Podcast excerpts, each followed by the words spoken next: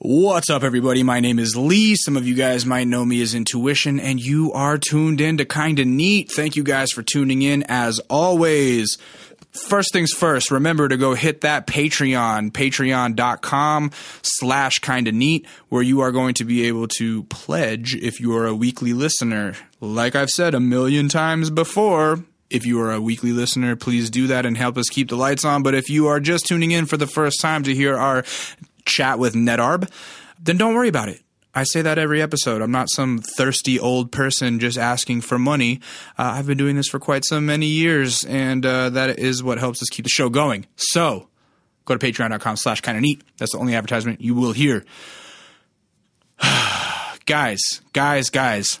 I want to talk quickly about uh, an episode a couple weeks ago with our new buddy Jizzle. I've noticed some of the comments on the YouTube video because I do read those comments saying things kind of like, "Yeah, I don't know, this the flow's good, but she's not saying anything," or like, "Oh, this is two minutes and fifteen seconds of intro."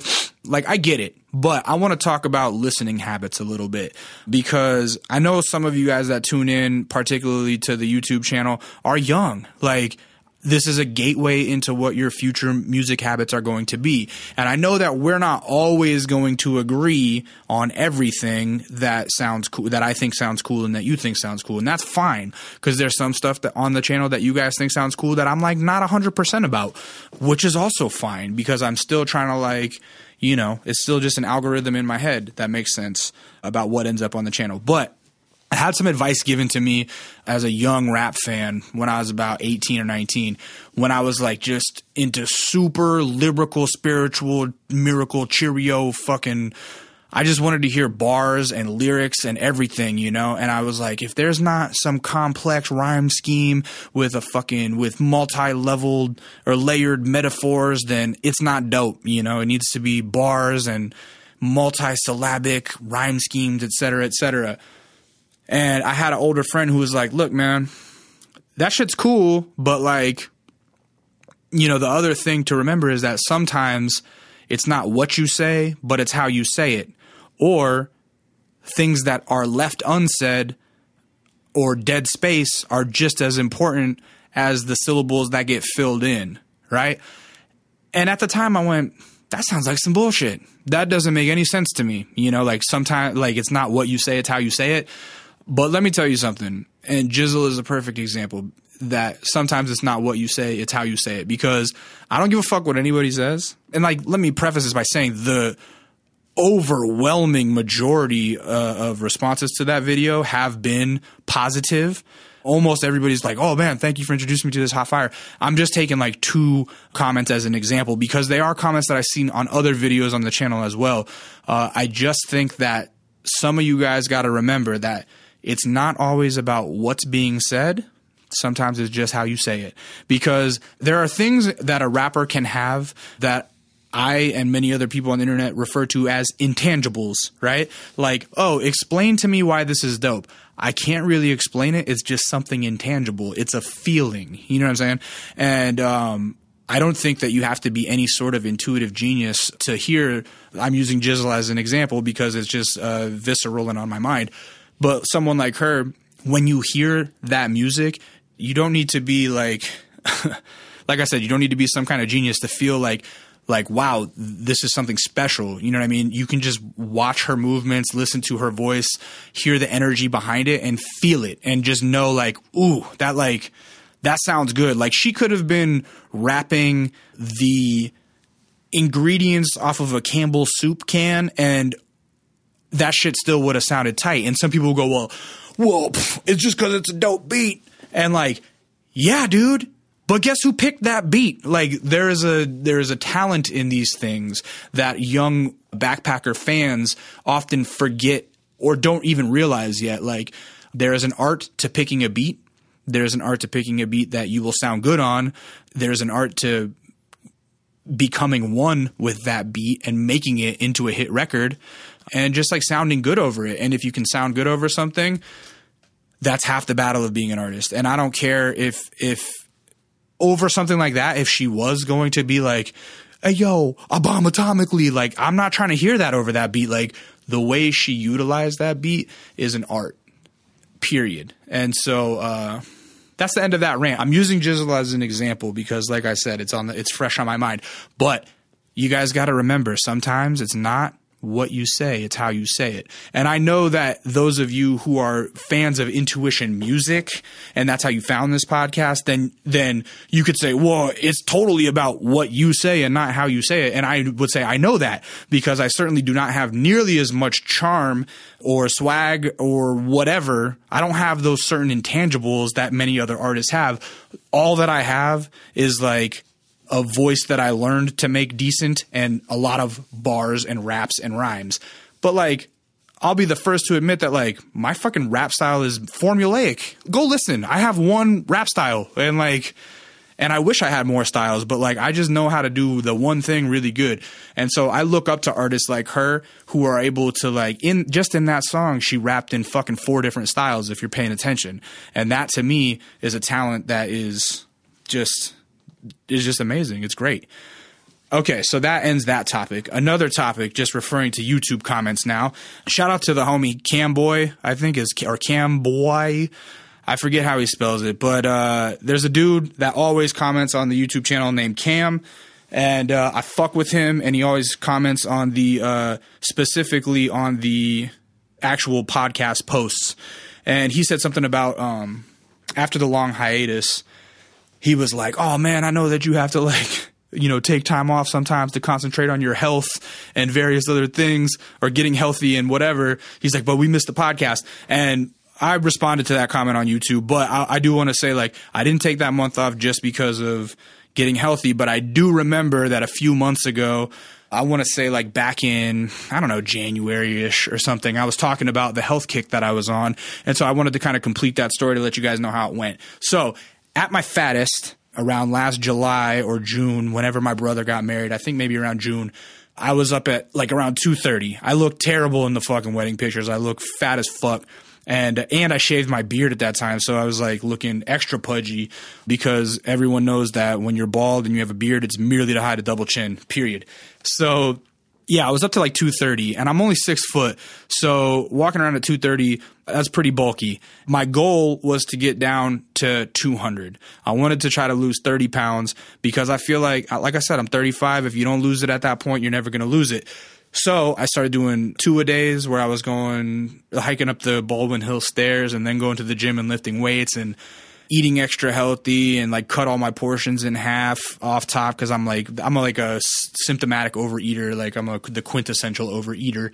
And then around December, I got on this like one of those kind of like app things where you know you're doing an exercise program where you're working out five times a five times a week and it, and it was like this 40 20 where I would work out for 40 seconds and take a break for 20 and it was intense and it worked great and it it ended in February right before I left for Japan so it coincidentally ended on the day that my flight to Japan took off uh, for that snowboarding trip so I was in really great shape when I left for that trip Unfortunately, I never made my goal weight of 200, but I did make it down to 210, which was fantastic. I'm still hovering around there right now. I've probably gained a couple pounds because what happened is when I got back from Japan, I started that exercise program again, but it kind of plateaued off and it's not having the same effect as me. And I've also noticed that I'm like not paying as close attention to what I'm eating, et cetera, et cetera. And my weight fluctuates hella easy. So when I took that month off, I wasn't just working on health, but I did think that I should update you guys on where I was at with that. I don't know why. I do, I'm only doing that because I'm an egomaniac and I think that anybody's listening to this, but I know none of you are listening to this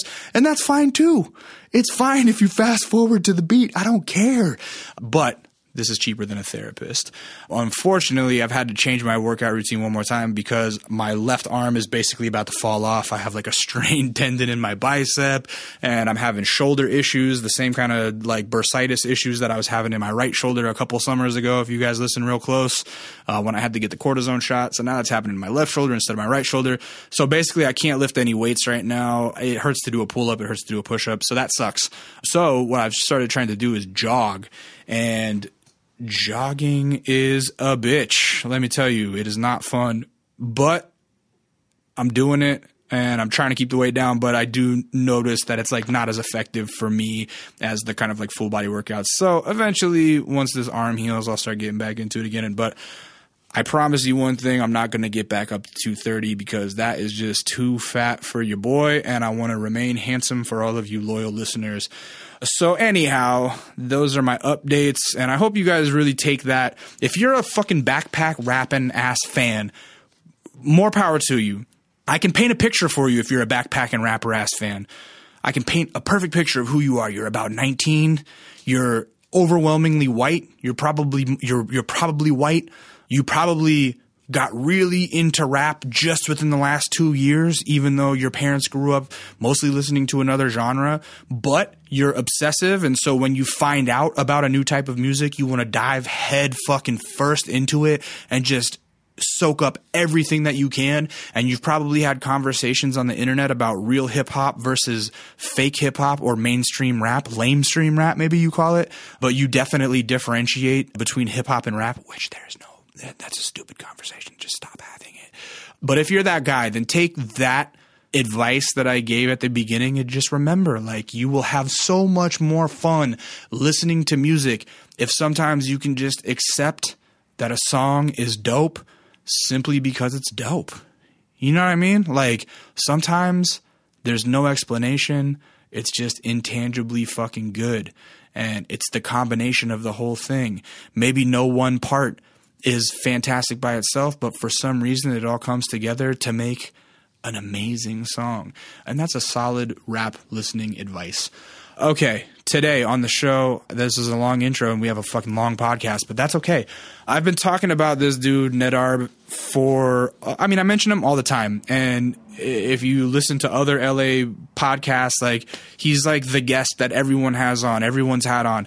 And I haven't had him on yet because I don't know. Part of me has just been waiting for the right time. Like I've always seen a lot of potential in Ned. We talk about it on the show. He's somebody that I met when he was still just a kid. He was probably 19 when when we started talking online and shit. He would ask me to intern for kind of neat, and he would tell me like, "Oh, I have this friend Milo who raps and da da da da da," and like, "Oh, Milo got signed to Hellfyre and this, that, and the other." So you know, we've been in contact for a while and he's always been kind of like the little homie. But as I've been watching him progress, he's become like just the regular homie because he's out here making his own waves. And sometimes it takes a minute when you're that close to something, it, like sometimes you have to take a step back and, and go like, oh, wait, like, this isn't the little homie anymore. This is just like a peer, you know? And so he's at the point where he's like definitely just a peer, you know? And, uh, he's somebody that has that certain talent to just be able to hear something so raw and out of the ordinary that that a trained ear might not understand at all and go like, "Oh, this is the next shit." And I've mentioned him a bunch of times on this podcast, so you're familiar with his name. And I always mention him in the same bread or in the same breath as uh, as Speak because Speak was like that when we were younger too. He, I mean, he still is, but it's one of those things where like you can hear something that's so raw and so different, and and to me sometimes it sounds shitty. You know, like I don't have that same ear for it as as folks like him do, but he can hear something that's completely not polished yet and go like this is going to be huge. And so uh, that's the kind of talent that ned has and he also makes beats. Uh, he has a penchant for sampling old emo shit putting drums over it and producing for folks like lil peep lil tracy horsehead i think Wicca Phase like all kinds of folks so he's somebody that floats around the kind of neat world and has put me on to guests that we've had that have gone on to do great things. He was one of the people where when I was going to have Ghostemane on, I said, yo, I, I texted Ned, like, yo, I just saw this dude Ghostemane perform. Like, you think he would be tight as a guest on kind of neat? He was like, yeah. And lo and behold, fucking biggest episode we had last year.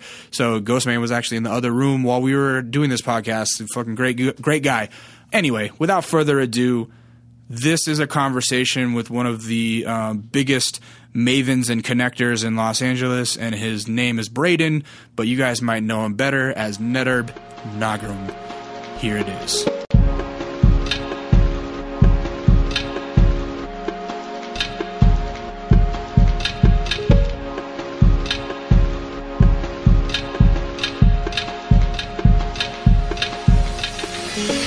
I've known you for a long time. I get your I get your rap name wrong all the time because my my dyslexic mind just wants to call It's you by hard. your real name. Yeah, It's hard. It is. but I've I've known you since before you got out here. Mm-hmm. So let's start from the beginning. Where are you from? I always forget. Is it Wisconsin? No, I'm originally from a province called Alberta in Canada. Oh yeah, Canada. Uh, So that's, yeah, right. yeah, I'm Canadian. Uh, I was born in Edmonton, but I grew up in a city called Medicine Hat, which is like a few hours uh, away from Calgary.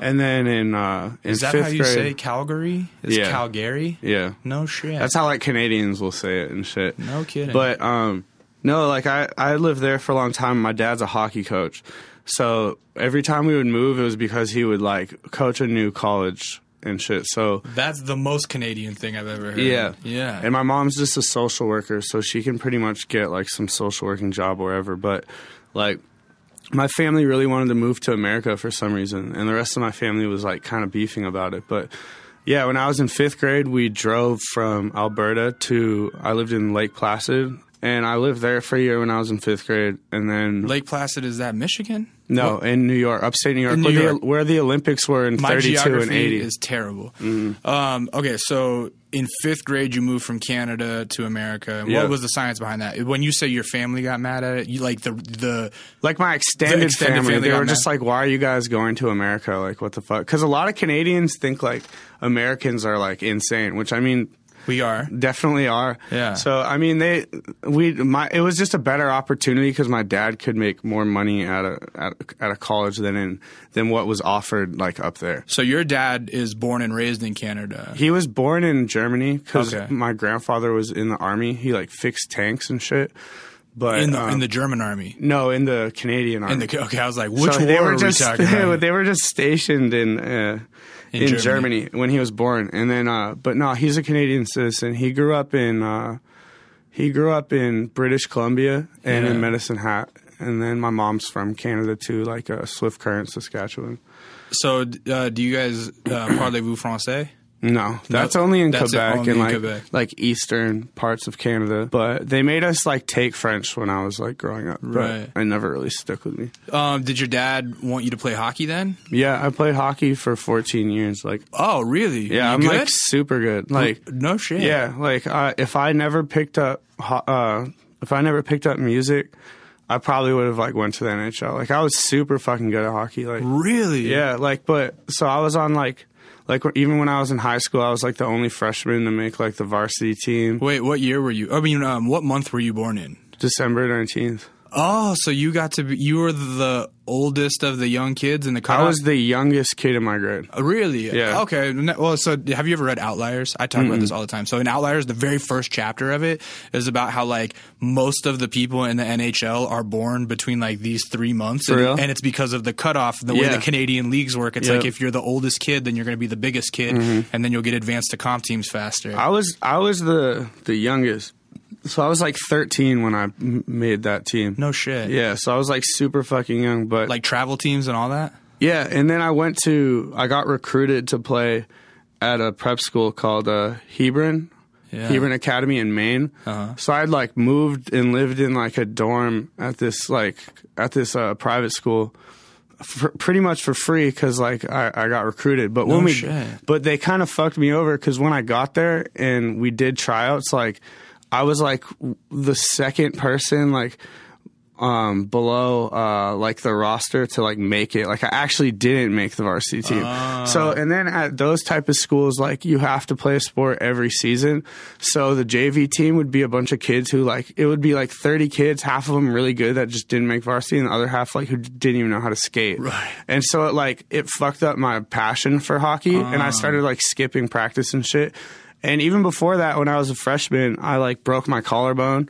So when I got back, to, I, I I moved back to New Hampshire because after Lake Placid, we had moved to New Hampshire. So after that, then I, I went back and just played played varsity again. But I just got kind of tired of it, and then started making music. So, did you guys move from um, Medicine Hat to Lake Placid because your dad got a new job on a new hockey team? No, he, Oh, no. he he yeah, pretty much. He was like um he was like the athletic director at a college in Medicine Hat. Okay. And then he got a job as a as a AD at a college in Lake Placid, Uh-huh. and then the boss of the uh, of the job he had in Lake Placid worked at Dartmouth um, in New Hampshire, Yeah. and like hooked him up with the women's hockey coach job there. No shit. Yeah, so Is that like- what he's still doing? yeah, but he coaches at Yale now. Your dad coaches at Yale? Yeah. Hockey? Yeah. Damn. like women's hockey. But That's like tight. he only has ever coached women's. Well, he used to coach men's, but women he likes women's more because like it's it's more focused on like the the tech the technicals of hockey. It's like because you can't you can't be physical, Right. So it's like more about the actual. Shots fired at women. But, Yeah, but I mean, yeah. hey, we're a feminist podcast here. no, I'm just kidding. Uh, I actually one of my one of my favorite English teachers was a woman's uh, women's hockey player. For real? Yeah, in college. I forget where she went, but like she went to a pretty esteemed college for hockey. Yeah. Um, that's interesting. How was your relationship with your dad? Like, was it was is he a super competitive guy, not like very emotional? Oh what? no, he's super emo. Really? Like, hell yeah, my dad's like a he's a simp like I am. Like Really? he he's really moody and shit. But like uh, growing up, I had a straight relationship with my dad. But the only person who could ever get me really fucking mad was him. Like growing Really? up. But another reason why I started doing music instead of sports and shit was because he was always my fucking coach. Like, Oh, yeah. and that shit got like hell annoying. And like when I like. I didn't like having to deal with like him being like, "No, you got to do it this way." So I was Right. like, "Fuck this! I'm gonna just like be in punk bands." And What did shit. you play Uh, f- for, hockey? What position? I was center. oh, okay. Yeah, So, so you were like, we're very good. With Yeah, I puck was handling good- and all I was that. good as like, shit. You're the man. yeah, That's tight, dude. I, Yeah. I had no idea. yeah. Had no idea. Um, so when you go off to that boarding school, how, how is that being away from the fam? That one was I was cool with being away from my family, but all the kids there were like rich ass, spoiled ass kids. Like women's hockey coaches don't make that much money, and social workers Wait, get wait, dick. wait. You're telling me that women's hockey coaches don't make that much money? that is this is a surpri- surprising fact for me. No, I'm they just don't. kidding. No. you're shut, shut the fuck up. But yeah, so like when I went there, I was I was uh I would go to school with kids like you know that store Bloomingdale's. Yeah, right. Like it would be like the child of that family, like going there, like Yeah. just rich It's fucking. like Kyle Bloomingdale. Yeah, and I was like, I was like a like an emo kid who just played sports. So Yeah, like, how'd you get into emo music? I see the old like throwback Thursdays you post, and you're like very MySpace era Uh, fucking bangs and everything. yeah, one time when I was in like sixth or seventh grade, my family went back to visit my um, family In in Medicine uh, Hat? in Medicine Hat, and I have an uncle whose name is Sean. And he's like my my mom's uh, stepbrother, Uh-huh. and fucking he's like younger. He's only like five years older than me, Right. And so he you seem showed- like a big brother. Yeah, and he showed me two bands. He showed me Cradle of Filth and From First to Last. Uh-huh. And From First to Last was Skrillex's old band. Mm. And then Cradle of Filth was like the first like heavy ass shit I heard. So I got into like emo and then like metal shit and then I just was that I was just like obsessed with it like all ever since I got into it. Um, When you look back at that, at your uncle Sean, is that do you kind of look at him as like, wow, all the root of all my tastes are come from this dude? That dude and my uncle Liam, who's my dad's brother, who's Yeah. um who's the only other person in my family with tattoos. And like he he was in bands. He gave me a drum set when I was like 4 years old. And like he he like taught me how to pretty much play drums when I was like really young.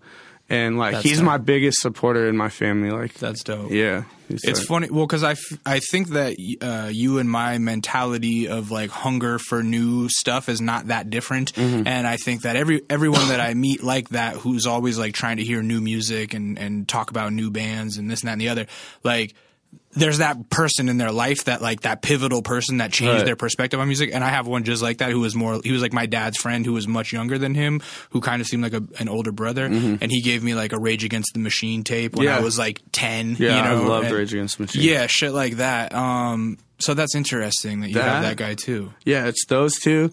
And the one thing my parents showed me because they only really listen to country music, but my Mm-hmm. dad used to like '80s rock a lot. But I remember one one time I found a Green Day CD in like my car when I was Dookie? like, yeah, it was Dookie. Yeah. Yeah, and I so that That's was like the first punk shit I heard Yeah, like when. I was like fucking like eight years old. that's like the easiest like gateway to punk. Like Hell it's a very palatable pop punk record that, Yeah. they- and then you can go like, well, wait, who influenced these guys? Yeah. And then you like get into all the all, all the crazier shit. Yeah, because like nobody really showed me rap, like because I I didn't grow up in like big like cities and shit, and like all oh, my Me- oh, friends. oh, Medicine just- Hat's not a big city. No, not no, no, no.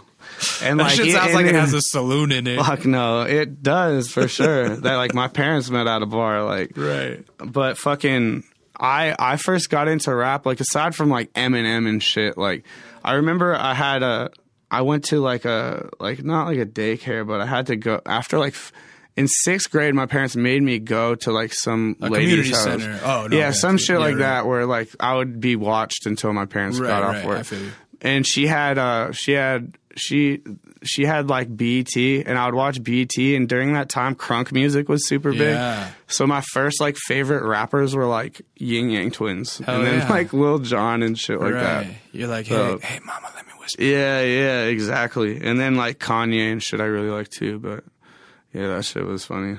So, uh, th- how long w- were you in the emo phase? Like, was that all the Still. way all the way through high school? all the way through high school, like for sure, like in and in college too. Because then we moved to Wisconsin. I went to college there for a bit, but I still really love it. But definitely, like all through high school, I was Yeah. super into it.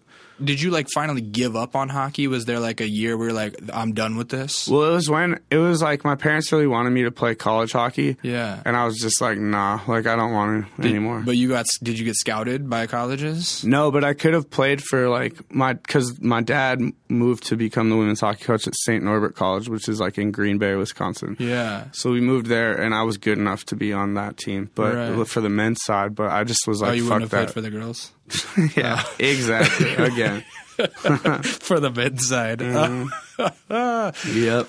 Uh, how did you like school? Uh, like high school and shit. Just like school in general. Were you a book guy? no, not at all. Were like you, you just didn't like school? no, I I liked going to school, but The- I the I social didn't, aspect? Yeah, like I was really social. I was friends with like everybody.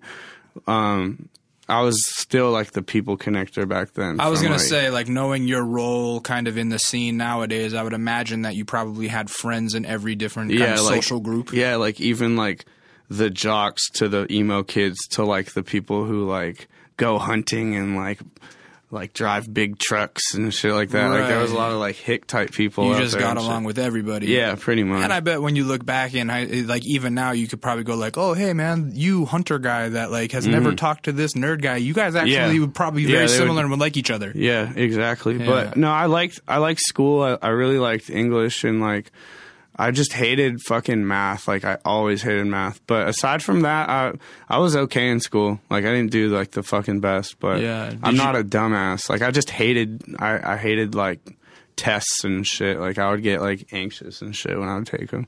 Now, I don't, I don't like. I'm not going to sit here and pretend that we kick it all the time leisurely, but I picture you now as a bit of a party animal. Is that accurate? It's like kind of accurate. Yeah, pretty accurate. Were you an early party animal? Uh, yeah. When like, did- when did you sure. start? Um, well, I remember when when I went to that prep school. That was the first time I ever drank and smoked weed. Mm-hmm. You would have to like sneak off campus, and I remember like there was like a girl whose mom was like the art teacher, and so her apartment was like right there.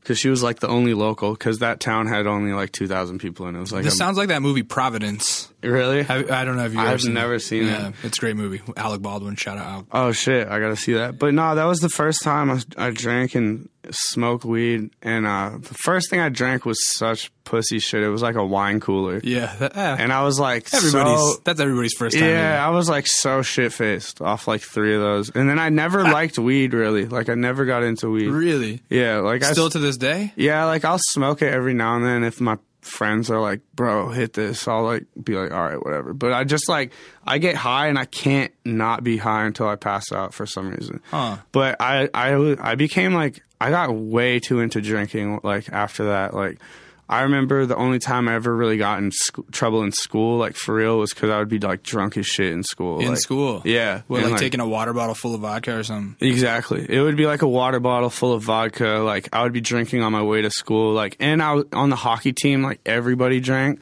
so I would sometimes just get shit faced before practice. Like it kind of became like a problem too. But um, it probably still is low key. But fucking no, I I just like partying. Like, and uh, there wasn't really like house parties. Um, there was like two I remember, and one of them I pretty. I definitely got alcohol poisoning. I, remember like only being at the party for 30 minutes, and then I passed out on the grass with my shirt off and was eating grass. Apparently, like Jesus. a fucking like Like what a dog cow does to make himself feel better. Yeah, you some know? shit like that. Wow. And then, and then I woke up and like had never felt that shitty in my whole life. That sounds terrible. So when you say it became a problem, like, I mean, do you look back at times where you're like, oh, I was like out of control, alcoholic piece of shit? No, not really. I just think I always like to be drunk. Like I don't think it it really like sounds like an I, yeah, but I don't. It never really like fucks up. Like yeah, it hasn't super like fucked up relationships with people and shit like that. People are just like, I don't know, because I'm not like a mean drunk like at Right. all. I'm pretty like happy and fun. I might get a little emotional, but I don't think like I don't know. Emotional maybe- how? Like, you, have, you cry when you're on alcohol? No, no, no. But if a girl makes me sad and I'm drunk, I'll be like a huge simp about it. But You, No, and, you and Romo. yeah, Romo too. Like me and Romo are definitely similar. You guys are kindred spirits. I don't. I don't wake up and like crave alcohol. Right. Like, totally, totally. It's if it's just like if I'm out and I'm Yeah. drinking, like I'll be shit faced. right. But right. I don't like crave shit. Like I don't have withdrawals and shit. So no, so weed is not your drug of choice. no, fuck no. More I of an upper guy or what? I hate weed. Yeah, yeah, that makes sense. I really like acid and like mushrooms. I used to love acid as well. yeah, Uh, because I was late to it. Like I didn't do it yet until last year around this time. last year's your first time. Yeah, at 23. Yeah. No shit. Yeah. Man, I I went through a big phase when I was 19 doing it, and it, I mean, it was yeah, it was troublesome. I was, Yeah. yeah, I did it quite a bit. My first time ever, I got arrested. For real? Yeah, I've told that story on here before, so you could go back and find it I'll- if you I'll guys find want. it. But it was uh, yeah, it was funny. Like it was, and actually getting arrested was like the best part of the trip. It was so Really? it was so awesome. For some reason, I knew I was just gonna get off, and like Right. it felt safe, and because of that, like it was fine. And it was like the most trippy part was like them giving the tests and Yeah. everything. Uh, what was your first acid trip like? Usually these stories are Oh, kind of goofy, but it was so cool. Like, um, I was in DC. Like last year, I had left LA for a few months to take care of my mom because she had like a back surgery. Uh-huh. So, and she was living in Connecticut, which is only like a like a forty minute train ride from like New York City, Mm-hmm. and then. Like if you get to New York, you can get to DC, Philly, like everywhere. So I was traveling a lot because I had a lot of friends. Mm-hmm. So I was in DC, and I met. That's when I met um like Nappy Napa and Khan and all these people. Right. Shout out all of them. shout out Um, Nappy. Yep. Yeah. But basically, like, I went to Link with Khan, and he gave me acid for the first time. Hmm. And it was the night I had a show with this with them and WifiGawd and Show Me the Body, which is a super tight punk band. Yeah. And uh, yeah, I just took it like before the show, and then like had like the best show of my life. Was just like good trip, like smiling the whole time, and then after went to like this crazy ass house party and like it wasn't I don't know if this was my acid, but I swear when I looked at the sky it was like pink as fuck and like I was like, Oh my god, this is so beautiful. And it was just like typical like Did you? shit. Did, I always say that like um, on when you're on acid, you kind of like learn something about the mysteries of the world, but then by the next day you forget them. Like the Yeah, world makes I'm- sense I, to you. I kind of? definitely remember like thinking I was figuring a lot of shit out. And I remember meeting like hella cool people that I'm still really good friends with to this day, like that night. That's perfect. Like I remember that night like like completely. It was super fucking fun. And then I went back to Khan's apartment and made like my favorite beat I've ever made. Really? Yeah. No shit. Yeah. Well, that was a good experience then. Yeah, it was super cool. Like I and the la- the second time I did it uh, was like on July 4th last year, and that was it was fun as shit, but it, it ended like terrible because I think I I took way too much, and then I just remember like freaking out. Like, oh yeah, a bad trip is a hard thing to get out Yeah. of. For some reason, I never had a bad acid trip, but I would always have bad mushroom trips. Mm. Like I've tried mushrooms like maybe ten times, and every single time I- ended up bad. I like acid way more than mushroom. I do too, and people think I'm crazy for saying that. They're like, "Oh, mushrooms come from the earth," and I go, "That's fine," but they they make me feel like shit regardless. Yeah. Um. So okay, after um, New Hampshire and you guys moved to Wisconsin, you go to college for a while, right? Yeah, I went to St. Norbert for like a year, And th- and this is where I think around the time that you enter my life, I believe, right? yep, yep. Okay. Because I, I met um Milo. I met Milo Rory. Yeah. And uh, Shout out we, Milo. we met on a Facebook group like class of 2014 St. Norbert College. Right. And then he he used to live in New Hampshire too. Uh, so you guys had that in common. Yeah, he hit me up like on there and he was like, "Yo, like I used to live there. Like we both like rap. Like what's good?" Yeah. And then How how could he tell that you liked rap? Were you like posting about it? yeah, because because we became Facebook friends and just like seeing each other what each other was posting and shit. right. Um, what kind of rap were you into at that point? I was super into like Tribe and like Yeah. De La Soul and Okay. like I that's when I really got into like I was late on that shit too, but I got really into '90s rap. Like, Everybody goes through that phase though. That's like your gateway. Like you have to kind of learn the basics before you get Right. into the avant garde in, in a lot of instances. like I was late. Like he was the one who really put me on a Doom like a lot, and then now he's like one of my favorite rappers. But yeah, I I'm I got to the school, was living in a dorm. He was living in one too. We didn't really become friends though, like for real, for real, until he needed like a booking agent. Ah. and like because we were like we were like okay people aren't going to take us serious if we're the artist hitting up the venues and the promoters let's course. let's make a fucking fake management email Right. and i'll just pretend i'm a real booking agent right. and i did and it worked And so this is around the time like what I wish my brother Rob yeah, it was, was here. Yeah, 2011. Like Okay. this was right after that drop because like that, and before that, he was in Nom de which was like a a trio with Nicholas J and like uh, Nicholas J's brother, Uh-huh. and that was like that came out right when I got to college, and I was like, bro, you're fucking sick at rapping, Right. and I was rapping too, but I sucked ass, but I always tried to do shit with him, but it never, it never happened. But yeah, Yeah, well, after, where, where are you at with rapping right now? Are you back to rapping again? I made a song like a few months ago, but I'm more more focused on producing and DJing. Like that's my lane. yeah, for But sure. yeah, fucking after that, after I wish my brother Rob was here, it dropped. Um, I pretended that I was his booking agent, and I was I was the one with a car.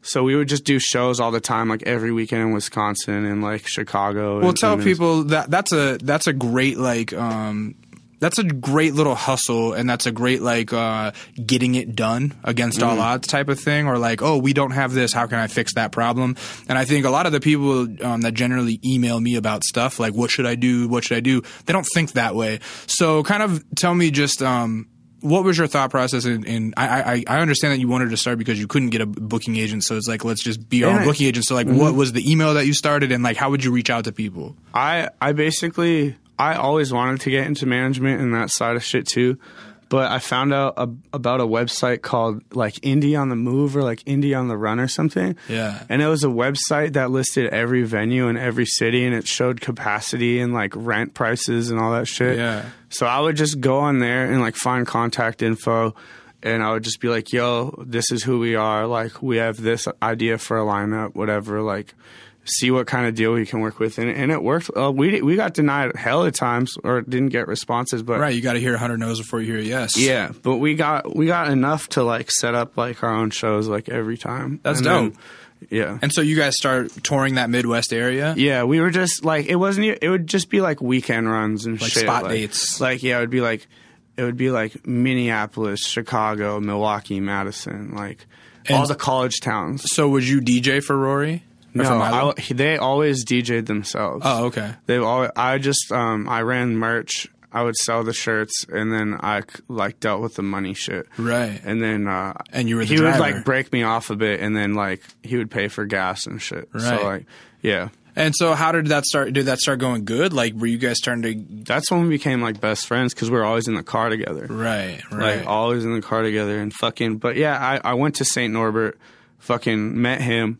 After a year, I got kicked out because like math fucked me and like I, they were like, yeah, you have to, if you want to come back, you have to um, go to community college. And then like get better grades and then come back. Right. So I was working like shitty jobs, like at like Five Guys, and like was a janitor in between those times. And like I've always been working too, but like I went to a community college, tried to go back, um, only stayed for it one semester, and then that's when me and Rory, like we had already been doing this shit for a long time. We got a house together, like Yeah. in Green Bay, um, and like that's when we just like uh, that's when I started doing the old Ned's place shit. That's right around the time he got signed to Hellfyre, and um, that's when I started like uh, taking it way more seriously because I was watching him become like a real life rapper independently. Like Right, you know, like he right. like Milo is like the best example of like how to be an independent artist. Like if anybody like wants to check out his shit, like go do that. But Yeah, Milo was the fifth guest we ever had on on the show. Episode number Yeah. five is Milo. Yeah. and um, I think that one of the first ways I heard about my well, I had started hearing about him because like you know James and and uh, Reagan, a bus driver, were Mm-hmm. like talking about him and stuff, and and then at the same time we, we started having dialogues back and forth on Facebook. It was kind of like, hey, yo, I'm like Rory's homie and I manage him kind of or whatever, whatever. Yeah. and like yeah, I want to start a podcast, and that's when you started Ned's Place. yeah. And you just told me this little anecdote while we were here, but what was my advice to you? Best advice Lee ever gave me was don't ask for advice. Just figure it out. Like it's not hard to figure out whatever you're trying to do. The the worst thing you could do is ask somebody like who you absolutely don't know. Like I get it. Ask somebody for advice here and there, but like it's just like a long stretch to ask somebody you absolutely have no fucking idea like who they are personally. They don't know you. Like just just do it. Just Right, figure it exactly. out. Like you'll get it. That's and, and like I've given that advice to a million fucking people who have gotten offended by it. You know what I'm saying? And the difference, Yeah, same. the difference between them and you is that like you took that advice of like don't ask for advice, Right. And you did it, and Yeah. you, and you're figuring it out. And now, like you know, I was just telling you off air, like everybody in LA knows who Ned is, and that's because you just fucking figure out how to do shit, Right. yeah, Period. exactly. Uh, and Thank that- you. Yeah, most definitely. So, yeah, you started Ned's Place, and, and you you started getting like pretty good interviews. Yeah, Yeah, I was doing like Skype interviews with pretty much all my local friends, Yeah. and then I I did one that kind of popped off with this kid named Eric Dingus, who was a he was like an old Raider Klan producer. He kind of had like a a similar vibe to Clams Casino, Right. So he became like my favorite producer along with Clams and Suicideyear because they all made really like kind of ambient wavy like trap beats. Mm-hmm. And like it, it was just like a cool mix of like ambient music and shit with with trap shit. And that's like what made me want to make beats. But yeah that interview like took off or whatever like i used to think 3000 plays was like a lot right. and after that um i i completely like quit school whatever me and roy started talking about like moving to la and shit At that time, I asked this, and we kind of brushed past it. But was was the Midwestern um, following starting to get pretty strong for Rory? Yeah, like, were like- shows doing well? Yeah, because yeah, it definitely was. Especially um, the the summer following us having the house in Green Bay, we had moved to Milwaukee, and that's kind of like the hub of where rap is. Yeah, I think there. that that's where that's when when we started talking back and forth. You were like, "Yeah, I live in Milwaukee." Yeah. So I think that's around the time that I must have met you. Yeah, yeah, exactly. I was I was in Milwaukee, and uh, we had only lived there. I had only lived there for a summer. I was like subletting from a friend just for the summer. But yeah, the the the sh- we we started to get a local following, but like it wasn't like enough. Like it wasn't as as strong as we wanted it. Like people slept on us for so long out there. Yeah. because they just thought his shit was too like weird and different. And, like he's rapping like not like like anybody else. It's more Right. you know, it was kind of very shit. free form. He wasn't really putting his rhymes like in the pocket Right. where they would normally go. It was it was kind of a let the It's rhythm loose. take me. Yeah, yeah, Yeah. let, yeah, exactly. It was very kind of spoken wordy. but we every time we did shows like hella people would come out we started doing like a that's when i was rapping too we would do this one called uh the baby bash shorty a baby bash and the reason we called it that we would do it like once a month i don't know if you know who the rapper f stokes is No. he's like a rapper in minneapolis or from he's he was based out there for a second but Yeah. that's the first rapper i ever had rap beef with um, way back in the day fuck f stokes basically we were at a it show first. in Madison um, for like some show they had every year at the college there. And my friend uh, Webster X was performing, and F Stokes was performing too. And I was getting off the stage after Webster's set, and F Stokes was about to come on, and I guess I was like in the way of Stokes when he, was like shoulder walking up. Yeah, some shit like that. Like like He we ran know- into each yeah. other, and he was like, "Yo, watch out!" And I just spazzed on him because I was drunk as shit. And then he was he told Rory he was like, "Yo, control your man, Shorty a baby."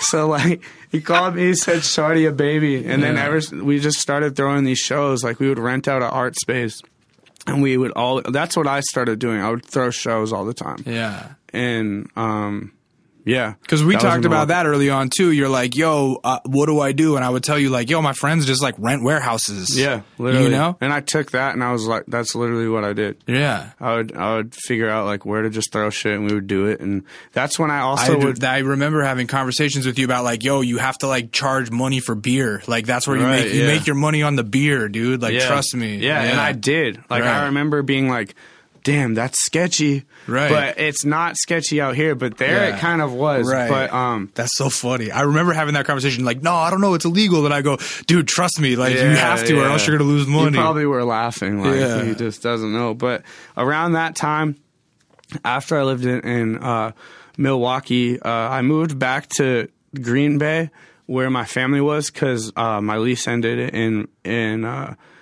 In Milwaukee. So I was in Green Bay and none of my friends were in Green Bay. They stayed in Milwaukee. Right. So I was like super fucking depressed and like like I didn't know what the fuck I was going to do cuz I wasn't around like my music friends and like I wasn't in college and and I was just like I remember I was like I I was living in my parents' basement. just kind of lost. Yeah, I was just like lost as shit and then like I met this chick on Facebook um and I'm not going to say her name but Well, shot, fucking shoddy a baby bash. yeah, I'll call her. I'll call her Z. So basically, me and this girl Z met on Facebook via a mutual friend named uh, Ian Carroll, who goes by Hitman. He's the dude who taught me how to make beats. Uh-huh. And she had lived in Madison, and she, like I just thought she was hella fucking cool. Yeah. I ended up moving to Madison, or no, I would go see her. I was working at a sandwich shop, and I, I was doing that Monday through Friday, and every weekend I would drive to see her in Milwaukee, or I mean Madison, like a two-hour drive. Yeah. There and back, there and back, there and back. I eventually moved to Madison.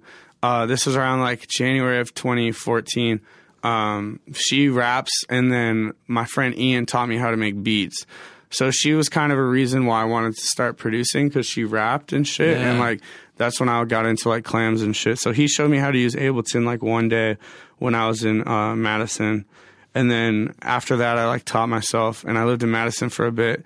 Then me and her broke up, and then the next day uh, Roy hit me up. He's like, "Yo, me and Alex and Brandon, our other homies, we're moving to LA in two days," and I was like.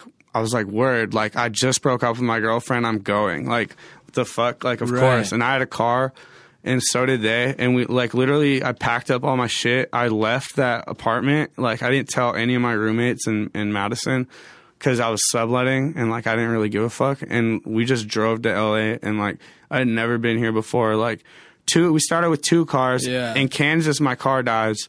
I have to throw away like half my shit, and then we we packed in four deep in like in like this other car with all our fucking belongings, Yeah. and then uh yeah, and we come to LA. That's so. f- Oh man, that's such a. I don't know, like a ballsy maneuver, I guess. Maybe like a not fully thought thought through No, maneuver. not at all. But And- I, I'll tell you, out of everybody that moved out, I was like, I bet, I bet Braden has the best chance of Yeah. like of like of like staying out here. You know Yeah. what I mean? Um. So But- what happens when you move to LA?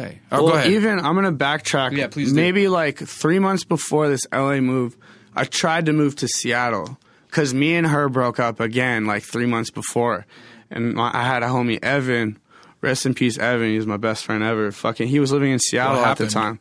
He he OD'd on heroin last year. oh, Yeah. that's terrible. While I was in DC, which is another reason I have a very strong connection to DC. Around Mm. the time I did acid, it was really, it was really weird. But anyways, no, it's all good now. But he lit, he was a he was a painter and like he produced, and he lived in Seattle. And if I didn't move to LA, I was like, oh, that seems like a real artistic like Yeah, hub. Seattle's cool. And so I, I drove from uh, from Wisconsin to Seattle by myself, and then uh, without a license, like my license was suspended.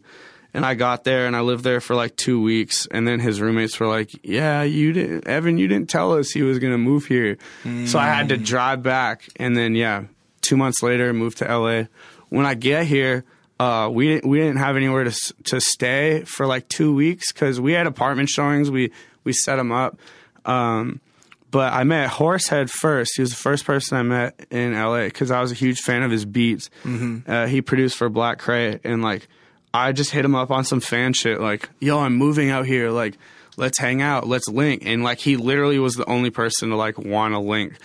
Right. Well, I remember you telling me like, "Oh, I'm moving out here. Like, let me intern for you." And I'm going like, "I you could, but I don't have like any. There's no work to do. Right, like, right. I'm like the my I don't do shit. Like, I just work on this twice a week, and it's very fast. And, and plus, I just feel bad like not paying people. Like, I'm gonna pay people. But anyway, uh, Mm-hmm. So- uh, so you hit up Horsehead, and he's like, "Yeah, hit, let's we let's hit up it." Horsehead. We, me and my friends stayed in the hotel for a few nights. I was like, we actually met at your show with Speak. Oh, at the Troubadour. Yeah. that's where you and Horsehead met. Yeah. No way. Yeah, I was like, yo, my friend's playing this show. Like, Did I- did I meet West him that night? I think you did, but Had he had he already put out that song that I liked at the time? no, Uh, no, he didn't put that out yet. Oh, okay. this is when he was um, still primarily a producer. He sang Okay. with he did a project with this kid named Ghost, all, not Ghostemane, Right. but Ghost. Yeah. And uh, yeah, that was at that time, and we met at that show. We we got super drunk, and then we were like. Let's go get some chicks. Like, let's go out to the bars. Mm-hmm. I didn't know West Hollywood was like the the super gay area of LA, Right, which is right. tight as fuck. But we were like looking for chicks and In the shit. wrong We were neighborhood. Just, yeah, we're just like You going guys out, were like, you guys were looking for love in all the wrong yeah, places. Yeah, we were just like, I think we're not where we uh where we wanted to be to find girls. Right. And then yeah, we we just got drunk. I crashed at his house, and then he, I was like, yo, I'm with like a group of like three people. Like, can we crash at your place for like a week? And like, I literally just asked, and he was like, yeah. It ended up being like two weeks. And like everything was super chill. Like he bought me food on his EBT and shit. And No like, way. What a uh, guy. That's when I would I was already making beats, and I had already been working with a few people. Are you guys the same age though? No, Horsehead's 27, I think. Oh, fucking He's like 27 or 28. way to put him on blast. The real age. I know he's he's said it before. Uh. well, I'm 24, so he was a few years older. But that's when when I was living with him, I gave him the beat "Numb." I remember. that that's the song I'm talking about. Is numb. Yeah, Yeah. I fucking to this day love that song. yeah, yeah. That song changed the game. I think low key. Dude, we were supposed to grow up together. We were supposed to glow, Glow up, up together. together. Yep, it's amazing. I fucking lo- I really love that song. If you guys haven't heard Horsehead Numb, uh, just Google that now and just look it up. Pause the episode, go to YouTube. It's Mm-hmm. got a video and all that. It's the most beautiful trap emo song you ever heard. yeah, for real. Yeah, so go ahead. But funny thing about that song is um, that beat Yeah. was made when I was in Wisconsin. That beat was originally for Bones, and I don't really, fuck with Bones like that, like Yeah. musically. But I was like, I wonder if I could make like this this emo guitar beat and send it to him because he would always do shit with Greaf, who makes guitar shit. And he didn't he didn't use it, so I was like, I remember I was at Horsehead's house. I was like, I'm gonna go to the store. Like, I'm leaving my computer here. All these beats are unused. Like, check them out. Yeah. I get back from whatever errand I was running, and he had picked it out and already made the song. He just recorded Wow. it on the MacBook, like shit. Mike.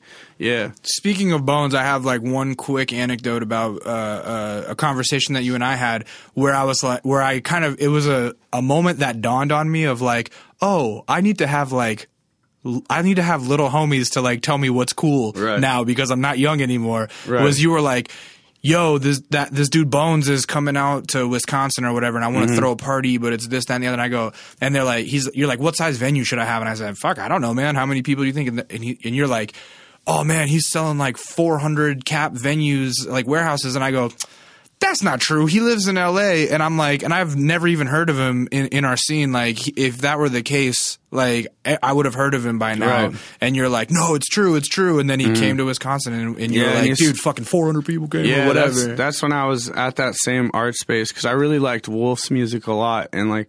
And uh and Chris Travis and Eddie and shit, but they were all touring together as a piece. So Right. I booked Sesh Hollow them, Water Boys. and it sold out. Yeah, it was like one of the first. I think it was the first Sesh Hollow Water Boys tour. That's fun. Yeah, it, it was. It was. I remember. Yeah. Yeah. And that was one of those moments where when you told me how it went, I went, "Oh, I'm like out of touch." Yeah, and then he's the now one of the biggest underground. Those guys are sure. fucking huge. Shout out Sesh Hollow Water Boys, very cool people. Um, so you sent you meant to send that to Bones, but it ends up in I Chris's send it. hands? I send it to him, but Yeah. he just he just dodged it for whatever Yeah. reason. So when you But heard "Numb" for the first time, how did you feel? I loved it, dude. It was like the coolest shit I'd ever heard. I never made like emo shit with somebody before. Right. What's that sample? Yeah. It's uh, "Giving Up" by Silverstein, which is an emo band I used to listen to all the time. Yeah. Yeah, That's tight, dude. That's kind of been that's kind of your steez, right? You sample emo guitar riffs Yeah. essentially, and then just kind of flip them. yeah. Like I have a few different styles. I like to make like yeah shit with just nostalgic like emo samples of people when they hear it that you grew up on that shit. Right, postal service. Yeah, Postal Service, Armor for Sleep, uh, like from first to last, like a bunch of shit. But and then I like to make like heavy shit, like with Ghostemane, who's in the other room. Shout out Ghost And- Man. And yeah, I don't know, but that that stuff stuck the most with uh, like my producer name, like Nedarb shit. Like it was definitely like, which is definitely like what kind of manifested what is like GothBoiClique right now. Mm-hmm. Um, is GothBoi? I, oh, and I totally fucking forgot. Like when I was when I first came out here, I joined Thraxxhouse. Yeah, let's let's do that, and then we'll get to GothBoiClique. So, Yeah. because the stuff with Chris obviously starts going well. Like you guys make that song "Numb," that starts to get its own little buzz, uh, and and you guys like join Thraxxhouse, right? Yeah, because like uh, I had sent beats to Kinada and Mackned when I lived in Wisconsin. Uh, Two like- Seattle rappers. Yeah, two Seattle rappers. Yeah. So Thraxxhouse was in Seattle. There was only a few members. It was like BB Sun, Kinada, Mackned, Sneak Guapo. And Who, I was who f- also have like loose ties to one of our previous guests, Nacho Picasso. Yeah, yeah. So yeah, shout. So it's all a very small world. because they were from he was in Morgang Yeah. in Mackned's old Morgang. Okay. Uh, so yeah, I I sent them this beat and they were like, "Bro, we want you in this collective as a producer." Like, and I was like, worried, but I ended up uh, when I moved to LA, there were some members who who had moved down too. And like they had eventually like moved into the crib I had in Boyle Heights and shit. But yeah, I introduced uh, Chris to to Key and Mackned, and they they added him, and then uh, I I linked Horsehead with Cold Hart because when Cold Hart used to be in Sesh, and uh, I actually introduced Cold Hart to Bones too, and No they were shit. in the same group and never met. Really? So like I think that's when uh, when Thraxxhouse became a thing for Cold Hart. He was like, "These are my actual bros in real life. Like Right. I'm gonna join Thraxx." Because he's from out in Long Beach. He's from Long Beach. So he would just travel up to yeah, LA he and would kick come. it. Yeah, he would come every weekend. Right. Tell me about this house in Boyle Heights because it's a thing of Oh, legend. like crazy. I, I remember you telling me like, oh yeah, we all moved into a house. It was it was like what ten of you, eight It was of you. deep. Like at first it was four because Yeah. it was me and the three homies I moved in with.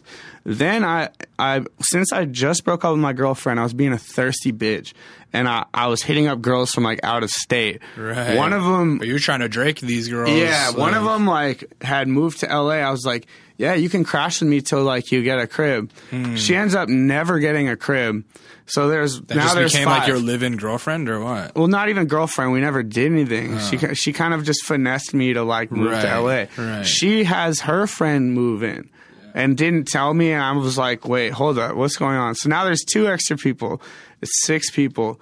Then it gets kind of sus. One of our roommates leaves, goes back to Wisconsin. Horsehead takes his place, and then um, and this is around the same time I found uh, young bruh, like who's little Tracy now. Right. He was living in VA. I was All like, right, wait. So hold on. The one thing I want to say about this is all of this is taking place in Boyle Heights, which all is a, in Boyle Heights. a super localized, non-gentrified area that's probably not welcoming to a bunch of hipster kids. no, I would not imagine. at all. Yeah. We didn't know. I literally we had a four bedroom for eighteen hundred bucks. Right. I didn't know where I was moving. I just found the cheapest place. Right. For context, for those of you listening, the a four bedroom apartment for eighteen hundred dollars in Los Angeles is like a unicorn. That's Yeah, non-existent. that's so non- I, I picture the the pictures of Craigslist. It must have looked like just a fucking broken It down didn't. warehouse. It didn't look that bad. It was like it was the on the second floor of a duplex, Yeah. and we had parking, a front yard, and Yeah, shit. But right. like it was on like the first. The first week we moved in, there was a homicide like two two houses down. Right. Like it was a sketchy ass neighborhood for sure. right. And plus, like they they in that area they were they like hated all my black friends. Like they would Hmm. get shit. And then my my my Spanish and like Hispanic and all my friends like that, they weren't from that area, so they would always get banged on. Right. But me being like a white dude, like they didn't really f- fuck with me like that much. Like I didn't really get shit ever. I only got gang banged on like twice. Huh. But yeah, yeah, only twice. only twice. So yeah, let's not skip over this. How do you find Lil Bruh Young bruh. or Yung Bruh? Lil Sorry, Lil Bruh. Tracy. My bad. yeah, I, I just know I get names I found him- confused. I found him through another uh, another thirsty simp thing I did. I there was a girl Yeah. from Fresno who I was fucking with who came t- down to visit me, and uh, she stayed with me for the weekend. And She's like, like, she you would- got to hear Yung Bruh. Yeah. Really? Well, no, no, not really. Oh, okay. I'm gonna put her on blast right now because Alright. we're cool now. Her name's Zootleg. She's a really tight artist, and fucking she nah, fucking he used to like spam her wall low key. Uh, on like, well, not- MySpace? no, on uh, on Facebook. Oh, okay. Not spam it, but he posted a link on her wall Yeah. to this song called "I'm Coming," and I was like, I was like just with her like as she was checking her Facebook, and I was like, wait, what is Yung Bruh? Like, what Yeah. the fuck kind of a name is that? And I clicked it, and it, it ended up being like the coolest shit I had heard in like forever. Like, because he was he was he was like singing, rapping too, and was like kind of melodic and shit. And then he just had bars. Like, he was he was just the coolest shit to me. And that was when he was like 17. And then when he turned 18, he moved like to LA. Because uh, I was like, bro, join Thraxxhouse. He joins. Everybody joins. Like Does he move into Boyle Heights, too? He moves into Boyle Heights. He sleeps on the couch, Wow. like on the futon. And this is this is young bruh uh, that later becomes Lil Tracy, who now has like what fucking hundred thousand Instagram followers Yeah. and shit, Yeah, like popping. This is when he had probably 90 followers on Twitter. Yeah. And like I was I was just I was just riding for him. I still am like Right. And we dropped this tape called Emotion. I helped him produce pretty much all of it and then like hooked him up with features from like Kray and like Eddy Baker and shit way back in the day. And like that's when I put like even Wulf and Chris Travis and them were fucking with him way back then because I, I, I had a car and I would always pick him up and play that shit. But yeah, so now it's like deep in the crib. We got Tracy on the couch. Then we got um then we got BB Sun who moves in with uh with his girlfriend in one of the rooms. So now he's another he was another Thraxxhouse member. And then we had my homie Kenayada like stay with us for a long time. And it even got to a point where that people put like we had a homie Mal too. He was in Thraxxhouse. He was a videographer. And fucking he he just put a bed in the kitchen. Like he Oh it got to that point. Like we had a tent that like somebody was In the sleeping. yard? No, we had a tent in a room. Wow. My, Rory used to live in like he put a tent into like troll, but that tent ended up being like a like a living area. Wow. And then there was a couch, a bed in the like we were deep. Like we just didn't care. We were just like we were glad to even be here. Now I can't live like that. Right. Well, so that's the thing. Living like that, I'm sure alienates some people. So I know you and Rory moved down together as very close friends, but did he feel welcomed in that? of no, exactly. yeah. That's why he moved because he was like, like it was pretty shady of like me. Like I just, I just had all my friends come. Yeah. and like I, I fucked up because I didn't really tell Rory and them like everything that I had planned. And he's probably, I mean, uh, knowing the both He's of an you, he- introvert. he's a little different than you. He's like, he's, yeah, he's introverted. I'm like the he's, socialized he's, dude. he's He's- very thinker. He's, Yeah. you know, he's in his own head and you're kind of just like, hey, everybody, fucking, I love Yeah. everybody. Come hang out, right? So he, he and Alex and Brandon, they had moved back to Wisconsin. I was like, that's straight. Like I have people that can sublet. yeah. Turns out like not everybody could come up with money all the time. Of course. So like, w- but during that time, bro, like I was also going to school at Woodbury University.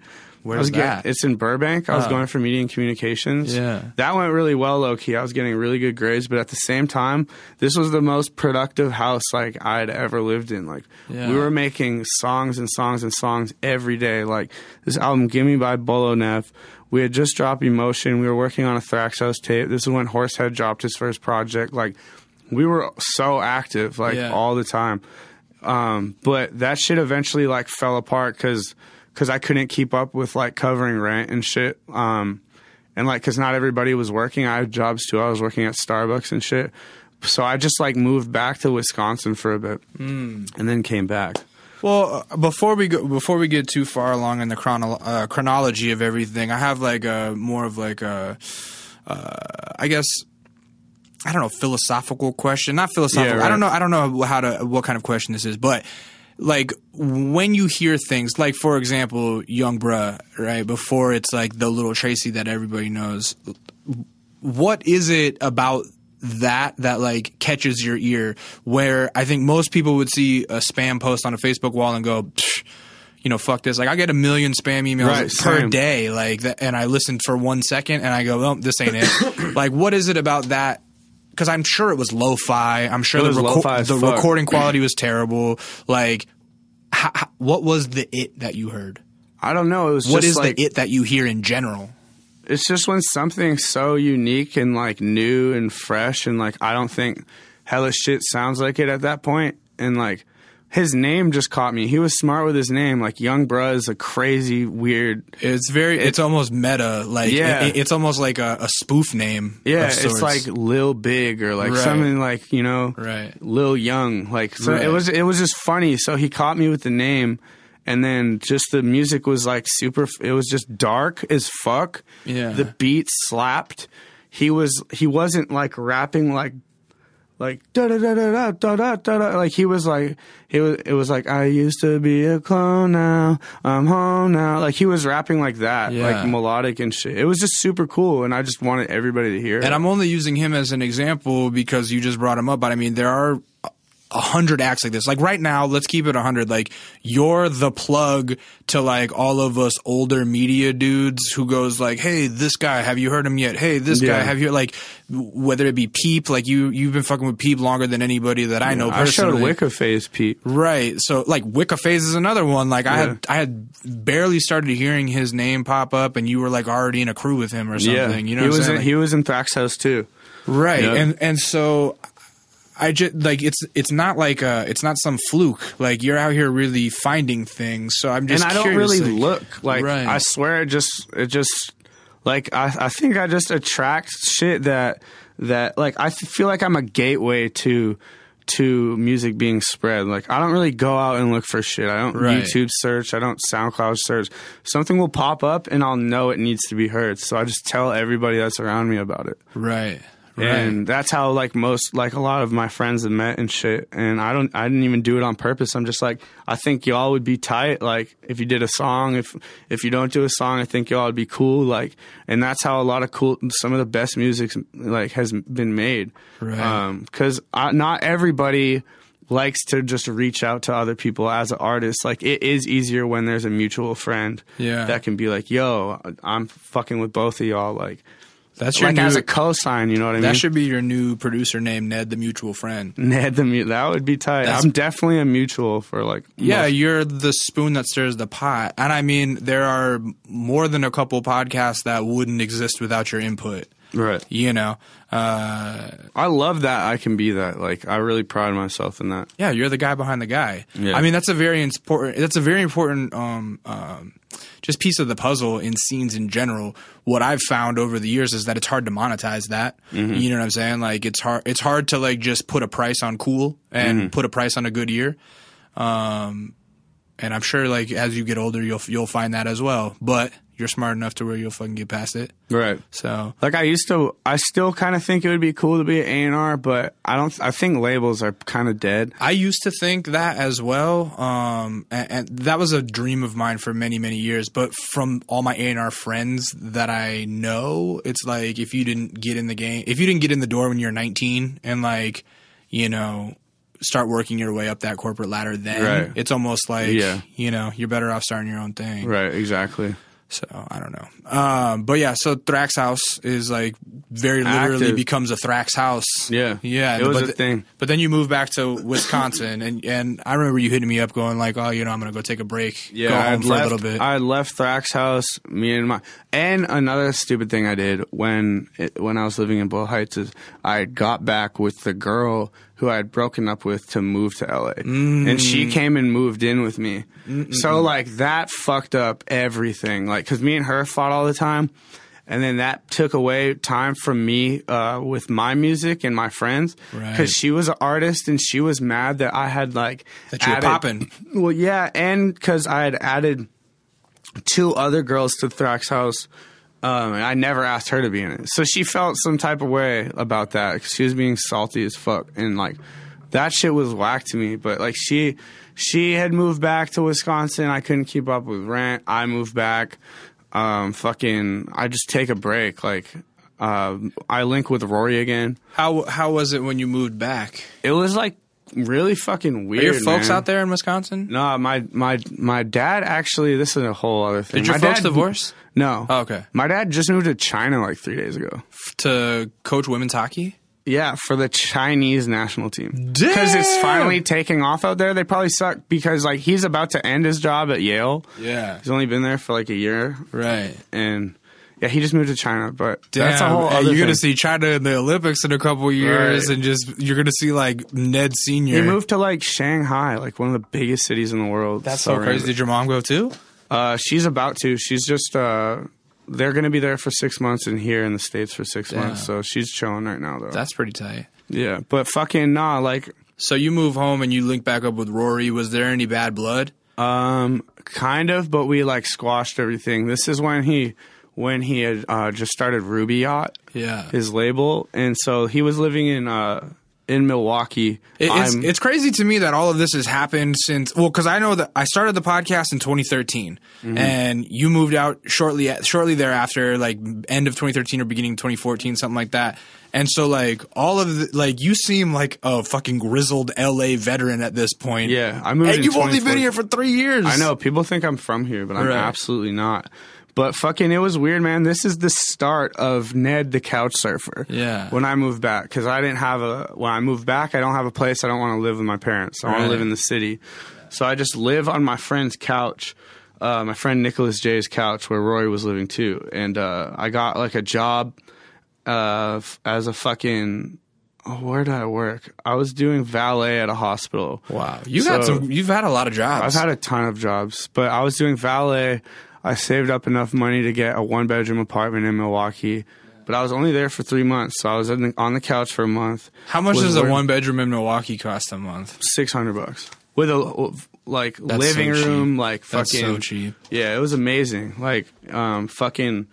Yeah, I had a car and shit. It was it was cool, but I was really fucking lonely and like depressed. Like I start. This is when I start drinking. Like when I'm by myself, just like, uh, like like because because my f- my friends were doing different shit. I wasn't really a part of Ruby Yacht. I didn't really like fit. Like I could have been, but I just wasn't. Um, I was making beats and like still working and shit, but I was just like, I just found myself getting way too fucking sad and like depressed there because Right. I moved from Wisconsin for a reason. Like I just and I was running into my ex too much. Yeah. Well, I feel like you and Rory both kind of decided to um, take what you were doing and exponentiate it in a way where like he got even more kind of like artsy and you got even more like turned up over time. Yeah, you know what I'm literally, saying? we And- became like complete opposites. But we're still like we have a lot of similarities, but our our shit like as far as music shit goes, we love all the same shit, but they're different paths. yeah, you guys have, have hit a fork in the road where it's just like different career trajectories. So I think like when that happened, I realized that, and I was getting super like fucking depressed and shit. I uh, I was just like, I'm just gonna move back to LA. Like fuck this shit. Like I'm just gonna go back. I fucking I save up enough money like working.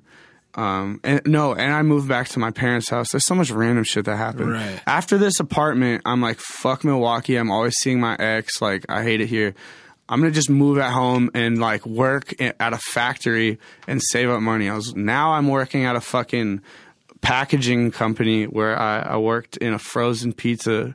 I was packaging frozen pizza crust. No way. And then I was working at a a, um, a company that sent out junk mail, Wow. like random fucking jobs. And then But you were staying active in music all that time. Yeah, the whole time. I- like when it, man, when kids hit me up and talk about like, man, I don't have any money. I want you guys to quit bitching no, and bro. listen to this podcast. You got to have a job had- and and take care of your creative means. You know, I've what I had mean? a job up until I could live off music, which has only been since ch- Since- July. since you started fucking selling SoundCloud retweets. Literally. I remember I used to sell fucking beats for pizzas and Ubers. Oh, I bought you more than one pizza, Yeah, bro. You definitely Just out of charity, I'm like, yo, Ned, you you a good guy. I'm gonna yeah, get you a pizza. yeah. That was very, very. Uh, thank you for that. You know, very meaningful. But fucking, I'm sure. yeah, I I saved up some money. Um, I was like, okay, I'm gonna go back to LA. I can't bring my mom's car with me this time. Fucking, I just fly out there, and then this is when I move in with Adam 22. But thankfully, like Uber's popping at this point. Yeah, like, Uber's you- popping, because Uber wasn't popping when you first. no, it wasn't. Here. It Right. wasn't really. Right. Um, so you can survive in LA without a car now. I had met, yeah, pretty much. Fucking, I had met Adam at a Chief Keef show, or no, a Fredo Santana show that Ham threw a long time ago, and uh, I had barely spoken with him for real. But I, That was I at Club 33 or whatever, Yeah, the one yeah. downtown. Yeah. yeah, I was there. yeah, and that shit was But fucking, I hit him up. I was like, like I didn't even think he would say yes. I was like, yo.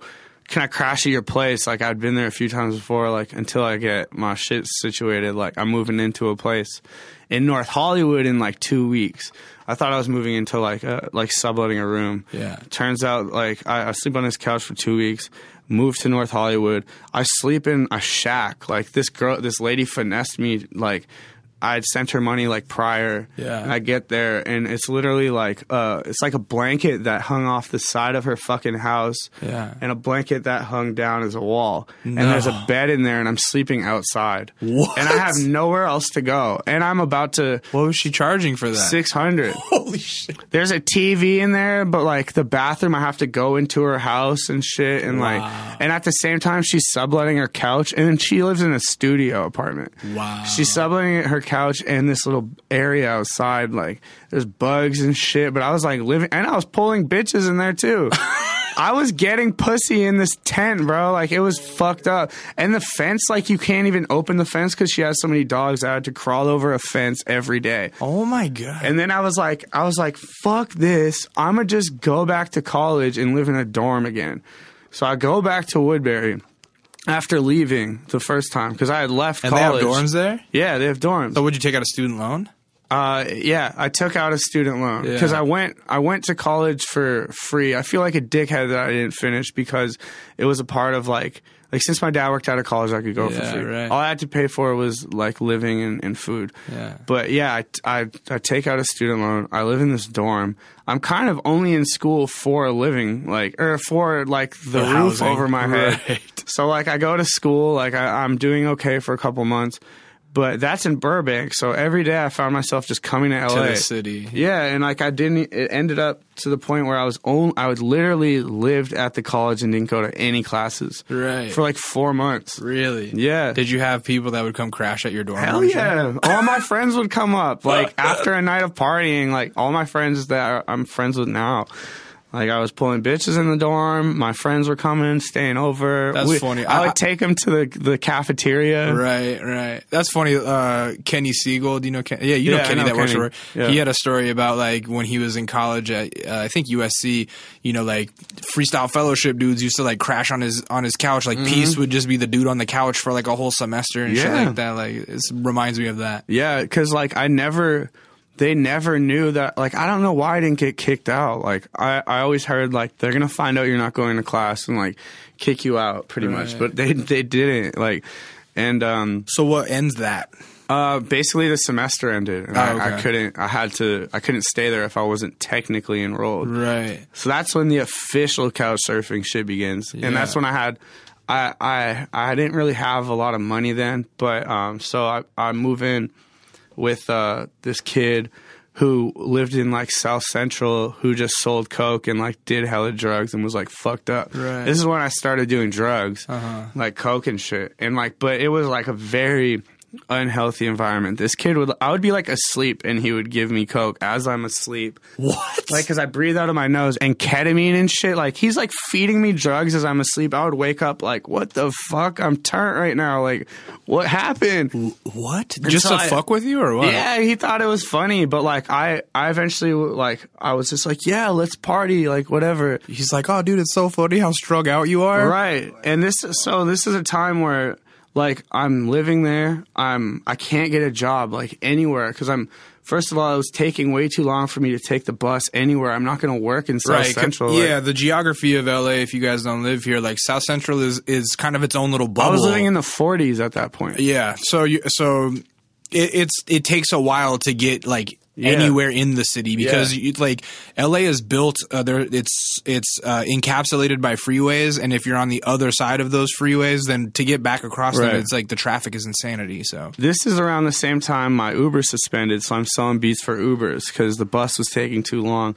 I'm trying to get a job downtown. Fucking nothing's working out. I just found myself like in like a dark hole of like doing hella drugs, not having any fucking money, what and year just sleeping on his couch. 2015 or 2014 This is 2015. 2015, yeah This is 2015. Like yeah. This is when this is when I would see you show up to parties, and every time I would see you, you'd have a new tattoo, and I'd be like, Yeah, "Why are I you getting hand getting- tattoos?" I said, "Ned, what are you doing? Why do you have a face tattoo?" Yeah, this is when I started. I felt just- like I mean I, I know that I'm like an obnoxious like I, I like little brother you on some fucking asshole shit I'm sure but it was always it was always out of love like are Right. you okay little young and, bro I, and I'm glad I went through all this, but that's when I Yeah. Mm-hmm. started just experimenting a lot with like everything and like yeah, I was getting like a lot of tattoos and like just acting crazy. well because you didn't really have you had hardly any tattoos and then you walked into a party and had a fucking hand tattoo and I said what what did you yeah, do you told me you told me it was like it was some pussy shit to get a hand tattoo before you get like a sleeve. yeah I'm like you're supposed to get a sleeve first before you and I get a barely still do. I have random ass fucking tattoos. I'm like that's some poser shit really. Yeah. but I mean it is what it is it's like that's you that's you guys' generation that's what you do Yeah, they just don't. Yeah, Yeah, it is. It's, it's such a typical ass tattoo.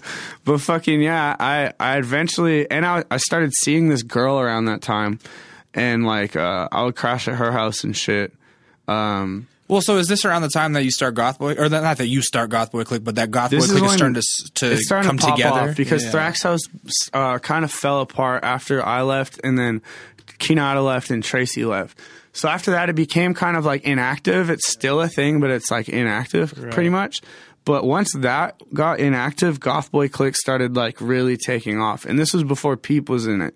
But yeah, this is when I was fucking just living on this fool's uh, floor, literally on his floor, and fucking doing hella drugs, but making like amazing fucking music. And yeah, um, what stopped me from living there was because Peep, um, he had this friend named Brennan, who's Peep's friend from like when they were 12. He, uh, he moved out here to go to college, I think. So he was going to school in Pasadena. Well, so how did you hear of Peep? Um, okay, this is funny too. S- This kid named Young Jizza, who's a singer. Um, Like GZA or how yeah. you, okay. Yeah. Or JZA. Okay. um, Young Jizza put me and him. This is when I was rapping a lot too, so it was like a singing song. Like, so like Peep had the first uh, verse on it, and then Jizza goes, and then I go, or some shit like that. That was the first time I heard him because they were we were put on the same song, Ah. and I was like, this shit's tight. Like, what the fuck? And he had hit me up, and he was like, I'm a fan of your shit through like shit you've done with Wulf. So I had a Peep beat tape that. with Wulf, yeah. Wow. And then um, he was like, "Yo, I'm about to move back to um, Pasadena. Like my friend Brandon lives there. I'm gonna be there in like two days. Like, let's do shit." We did hella shit online. And then- and was it was Schema Boys a thing already? Yeah, this was Schema. This was when he was in Schema Posse. or Schema Posse. Yeah. Yeah, he was in that shit. Um, That was him, Ghostemane, and Jay Green, right? it was like him, Ghostemane, Jay Green, Craig Xen, Okay. Wavy Jones. It was a lot of kids. Okay. But fucking, I I start going up to Pasadena all the time. I meet Pete. This is after the Peep song, or after? Okay, so he was This is living in the- after me and Peep do a song, and after we had made like a few songs online. We had made Beamer Boy. We had made a whole EP called California Girls. It's out there somewhere. I yeah, California Girls is to this day my favorite Peep project, and, and I lo- I love Yeah, it. Like I remember listen showing to- you that. So because I remember a conversation where you're like you're like um, I was just talking about like kind of my own um, worries that I'm like getting old and starting to not understand like the new music, and Wasn't I'm like. this the day I told you to interview Sesh Hollow Water Boys? It was after we ate burgers. Mm, oh no no oh we were in the car. Maybe, maybe, yeah, okay, yeah, yeah. Because I, I remember I was like, yeah, I was talking to you about having to go interview Sesh Hollow Water Boys. It might have been before that though, because I was like, it was like, um, I was telling you like, yeah, like Lil Uzi Vert, like it, it sounded like trash to me, and like this and that and the other. And you're like, what about Little Peep? It was at a party. It wasn't that conversation. Oh, sure. You're about, you're like, what about Little Peep? And I and I went. I mean, I just don't get it. It just seems like a Bones ripoff, but it was because I hadn't actually listened to it whatsoever, and so you're like, nah, you're like, nah, dude, Check out yeah, go project. listen to this. And when I listened to it, I was like, holy fuck. And, and I got it. Like once Mm-hmm. I, like I'm somebody where I have to sit down and listen to a project. Like I need to listen to like a seven song EP. Yeah, same. I can't just listen to one song or I just don't, I can't grasp it. You know what I'm Mm-hmm. saying? But anyway, so, um, my point is, is like California Girls is that, that was Yeah, the thing that- that made me understand Little Peep. Yeah, that was like the first relationship we had. He he was living in Pasadena with Brennan because he was going to school there. So that house, um, before I started sleeping on that couch, Yeah. it was Brennan Savage, Lil Peep, Craig Xen, uh, this other kid Adventure who was who was went to school too, Uh-huh. and then I I come I pull up. Uh, I this is when we started doing just hella shit, like hella fucking music together. Laderick was living there, Young Goth. Even at one point, Ghostemane was staying Yeah, there for a while. right. It became the like Boyle Heights Part Two. Okay. So it was like SoundCloud Central in in But this do you, do you like kind of thrive in those environments? Is that what you enjoy? I did when I had nowhere to live. Mm-hmm. Like, but now that I can afford like my own shit, Mm-hmm. I don't really like being. I don't like living like that anymore. Right. Like that's why I'm about to move into like my own crib just with one person. No shade to anybody. I just need to be like alone to focus on shit. But back then, I, I had more of a tolerance to it. Right. And I was younger and shit. But fucking, Be careful, man. Once you start living by yourself, you're never going to be able to live with people again. I'm living with one person. Yeah. But yeah, I've lived alone before, but I hated it. So. Right, right. fucking yeah um we're all living in pasadena that's around the time. This is when Peep like just moved out here, or what? he had lived in pasadena before but um he he moved back to long island to see his family for a bit and then like came back. Okay. because uh yeah brennan's brennan had lived in san diego. Blah blah. but yeah whatever. Fucking anyways um yeah so they're all living in pasadena. I move in. I start hanging out with everybody in real life and shit. Um this around the time and during this whole time i'm still looking for jobs like Yeah. still can't find a job still am broke trying to like still save up money for my own shit but this is around the time when um i introduced peep to tracy i had went up to oakland to do a show and me and Tracy did a show together. This was when he was still young, bro. I'm like, bro, come back to LA because he had lived in LA, but he was in Portland for a bit.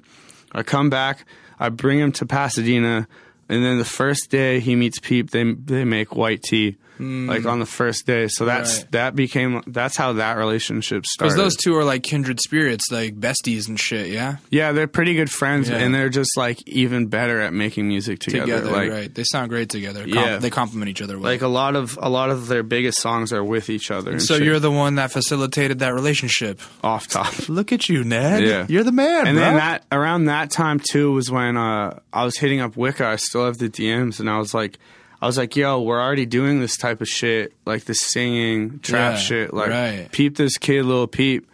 And I don't know if he was fucking with it at first, but he eventually just like began to, to really like love it.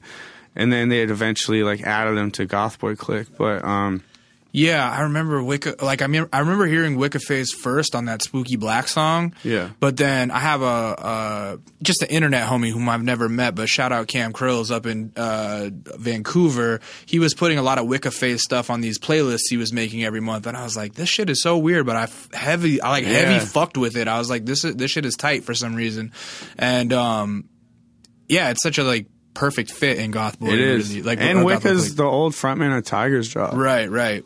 A cool ass uh, band. But Yeah, shout out former guest Wicca Phase. Fucking Hell yeah. fantastic guy. Really liked him. He's a cool ass dude. But Adam. But yeah, so that t- around that time, Peep and Ghost and Wavy they all leave Schema Posse, so they're not in like crews and shit anymore. Yeah. And I think like Peep was like solo for a bit, and then uh yeah, he eventually like they they were fucking with him enough to Who came up with the term GothBoiClique? Wicca Phase and Cold Hart did Really? in 2013. Like if you if you go listen Oh, to old yeah, shit, right. but it didn't become like a like a like A a, clique. real clique Yeah. with like actual members. Probably up until like a year and a half, two years ago, and then People's the final member. right.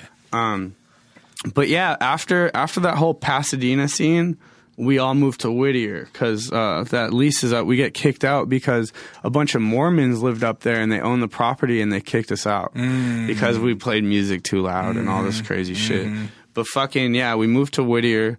Where the Uh, girls are prettier. yeah, where where Ghost lives right now. He's Mm-hmm. he's he moved in after, but it was like Brennan and Craig and me and Peep and Wavy and like all these fucking people again, just in a new house or Right. whatever.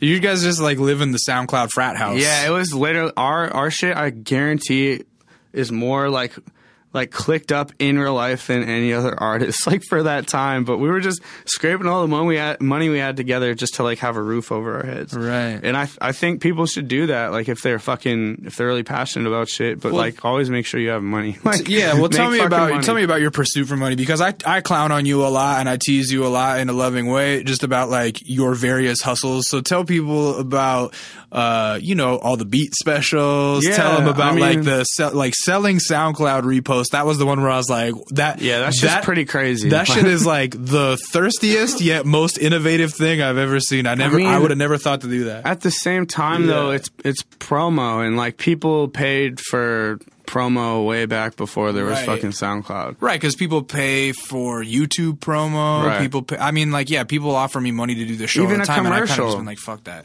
you Right, know, anything like that. But fucking nah, like I very I encourage people to like if you if you have no money, like work. Like if you can't make money from music yet, like I think that's just important. Unless you are, unless you can like live at home and like save and just focus on your craft, but don't be a leech. That's that's my one thing is don't be a fucking leech. Like Right. I had, I've always had jobs. There was only that one point where I didn't, because then when we moved into, um, when I was in Whittier, I got a job again for the first time in like a year As a bar back, right? I- as a dishwasher. Oh, the dishwasher. But I was like stoked. I was like, finally, I have a fucking job again, so I can save up and move. Right. And then that's when we moved into the loft, and that's like a whole other frat house too. And that's when me and Pete move in. That's when he gets signed to a management label, and shit just fucking skyrockets for that kid. Like when we were living there. But um, yeah, like. Fuck, where was the, the the loft became kind of like the GothBoi frat, the goth was, boy clique That frat was house. like the GothBoi house, like Yeah. the Sketa lofts, the Sketa mansion. Sketa. It's in Skid Row. It's at this fire It's in house, Row. Sketa Row. Like it was like a two thousand square foot It's huge. space. It was giant, Yeah. yeah. and we had like five people in there, but it was it was big enough to where it was comfortable. Like we just each set up shop in each corner of the of the spot, but it became the place like. Yeah, we were making music, but then it just became a fucking party house. Like every everybody came over like all the fucking time. And like I remember on New Year's, I fly back on New Year's Eve from fucking New Hampshire. There was 300 people in my house. I had no idea that I was about to walk into like the biggest party I'd ever been. They're like surprise. Yeah. it was a surprise welcome home party for Ned. It was it was great though there because it was a great meeting place for our friends from out of town to come Right. and like crash and and and dip and like just we yeah all like most artists that we know had came through there like at least once like Well, so now we've gotten to modern day Ned, and so just kind of tell me like what um, you're working on currently.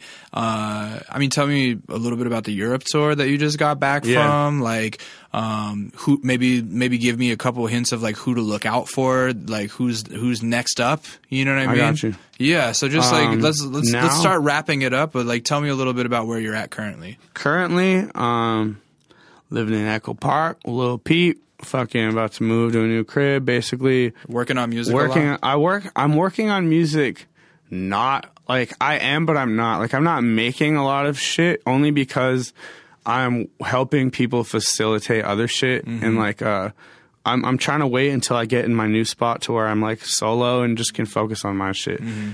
But yeah, now I fucking I'm just selling beats literally. Yeah. Sell those reposts. I make enough when you, money. When you like, sell beats, is it like you're selling leases where it's like you can rap over this, but I'm going to sell it to other people too? like sometimes I try to give people like like if you want an exclusive beat, pay for the exclusive beat. Right. Um, but like I I make enough, but I'm trying to get to the point where I'm making like royalties and all that shit. But I have to stop sampling if I do that. And, Totally.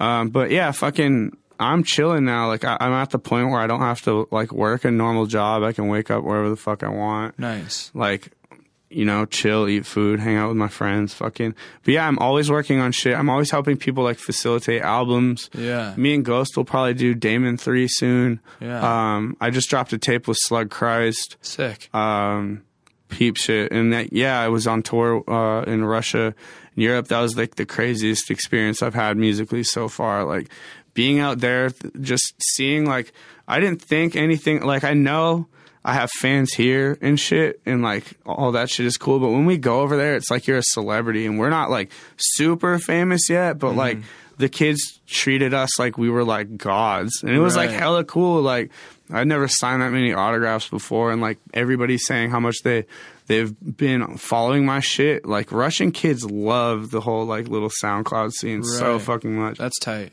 But yeah, it was it was amazing like seeing all those places and different cultures and Russian food's not that good. That's the only thing I have to say about that. But um Tell me like a couple artists that uh, are super rare right now that you feel like uh, are are next up. Because I always I always I got 'em. mention you on this show as like you're the guy who has the ear for what's next. The same way that Speak used to have it. Where like I- I've told you before, like Speak was the first person to tell me about Space Ghost Purrp Yeah, before I Space Ghost Purrp was Purrp. anything.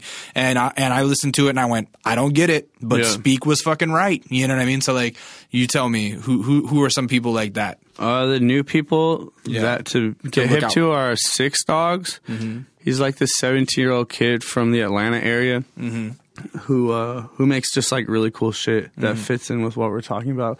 We got him, the Khan, who's hard as fuck. He's Yeah. like a new age walker. I just like, I mentioned hard. him on a oh so the episode that'll come after this is one with uh, Nappy Nappa, who is someone that you put me on to from the DC area. We Mm-hmm. Yeah. talked about him briefly, and Khan.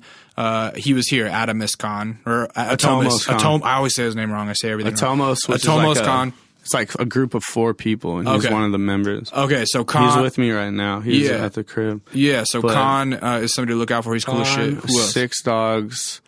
Um, fuck. There's like some other people, like uh, Lil Lotus. He's really tight. He's like a singer too.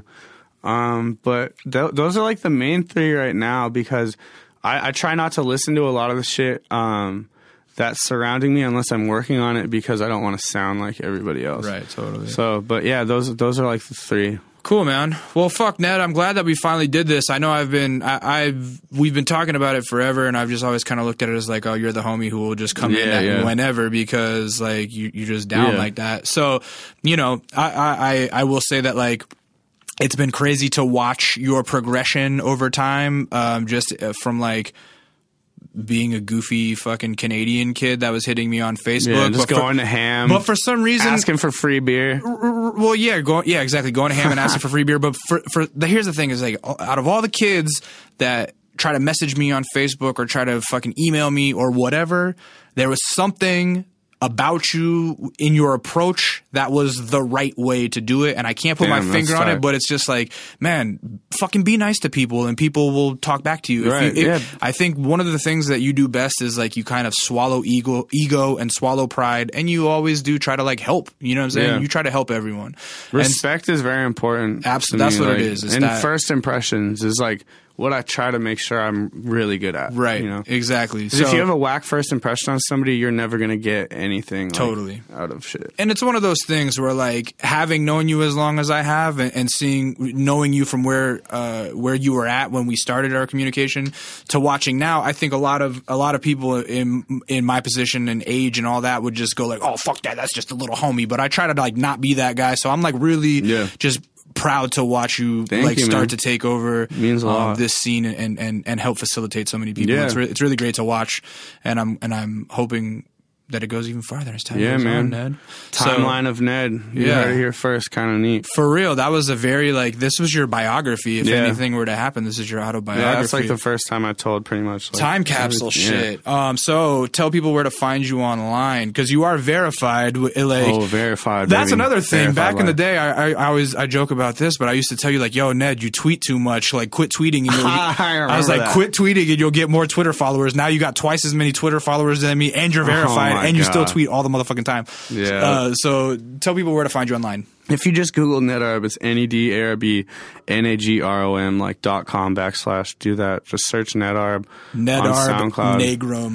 Nedarb. I took the Nagrom part off the name, like when I get credit, because like it was becoming too like It's a lot. Yeah, it's a lot to not on Nagrom. It, it- like- yeah, it almost it, well, it, it makes me feel like dyslexic or something because I would always end up accidentally calling you Neddard, and I'm Mm-hmm. like, I even though I know that it's just like your first name backwards, like I would still fuck it up just because it's so many letters that just looks like it looks like a word. It soup. looks weird. People Yeah. think it's some like weird European name, mm-hmm. like, or they think Ned's my real name. right. It looks like a Viking name. Or Yeah, that's what I'm saying. Yeah, I, that's right. why I think it looks crazy, so that's why I ran with it. Right. But yeah, hit me up on Twitter. Yeah. What are some of your favorite projects you've been involved with? If people wanted to get the Nedarb uh, starter kit, Um, again, Lil Peep, California, that's girls a, EP. That's highly some- suggested for me too. it's on YouTube, the whole stream. Yep. Um, the shit I did with Ghostemane, we have Damon one and Damon two out. Mm-hmm. Um, check out if you want to dive into my catalog. Go listen to Emotion by Yung Bruh. Um, anything with me and GothBoiClique. Yeah, I don't know. Just And fu- just- Numb. yeah, numb. Numb by Horsehead is a great one. Yeah, Uh, a lot of the on- newer Lil Peep shit too. You have a lot of beats on those ones, Yeah. like on Crybaby and Yeah. on Hellboy, right? Yeah, like drive by, uh, fucking OMFG. We think too much. There's Yeah. a bunch of them, but Right. um, yeah, and anything I used to do with Kray back in the day. But yeah, just check me out. you go. Fuck with me. Yeah, this is this is a man who has uh, had a metamorphosis over time from being fucking Milo's little nerdy sidekick to Yeah. being the most fucking turned up, thrashed out individual Oh in my LA, God. bro. Here we Yeah, are. here we. Uh, thanks for coming in, man. I appreciate it. course. This was dope. Uh, my name is Lee. Some of you guys might know me as Intuition, and you can find me at It's Intuition. You can follow my man Ben Shim behind the boards, making the shit sound buttery, Buttery. at I am Database, base with two S's. Uh, you can follow us as a unit at Kinda Neat. Get us to 3,000 followers for Christ's fucking sakes. We're almost there. Just do it. I know you're not following us. I barely ever tweet from it, but just Follow hit that follow button. Uh, go to youtube.com slash Kinda Neat where you can watch over hundred performances. I think at this point they're all fantastic. They're amazing. Um, well, some of them are some of them are better than others. Let's, let's keep it hundred here. But uh, yeah, you can go watch our our our buddy Ghostemane is in the other room sitting Yep. listening. You can go watch his video, which has been an absolute phenomenon. Uh, what else? I think. I mean, I guess that's it. That's it. Yeah, you go to kindofneat.net to see it all wrapped up in a pretty package. Uh, that being said, that was Ned. I am it. Lee, and this was kind of neat. Let's get it. This song comes. I got a different song now.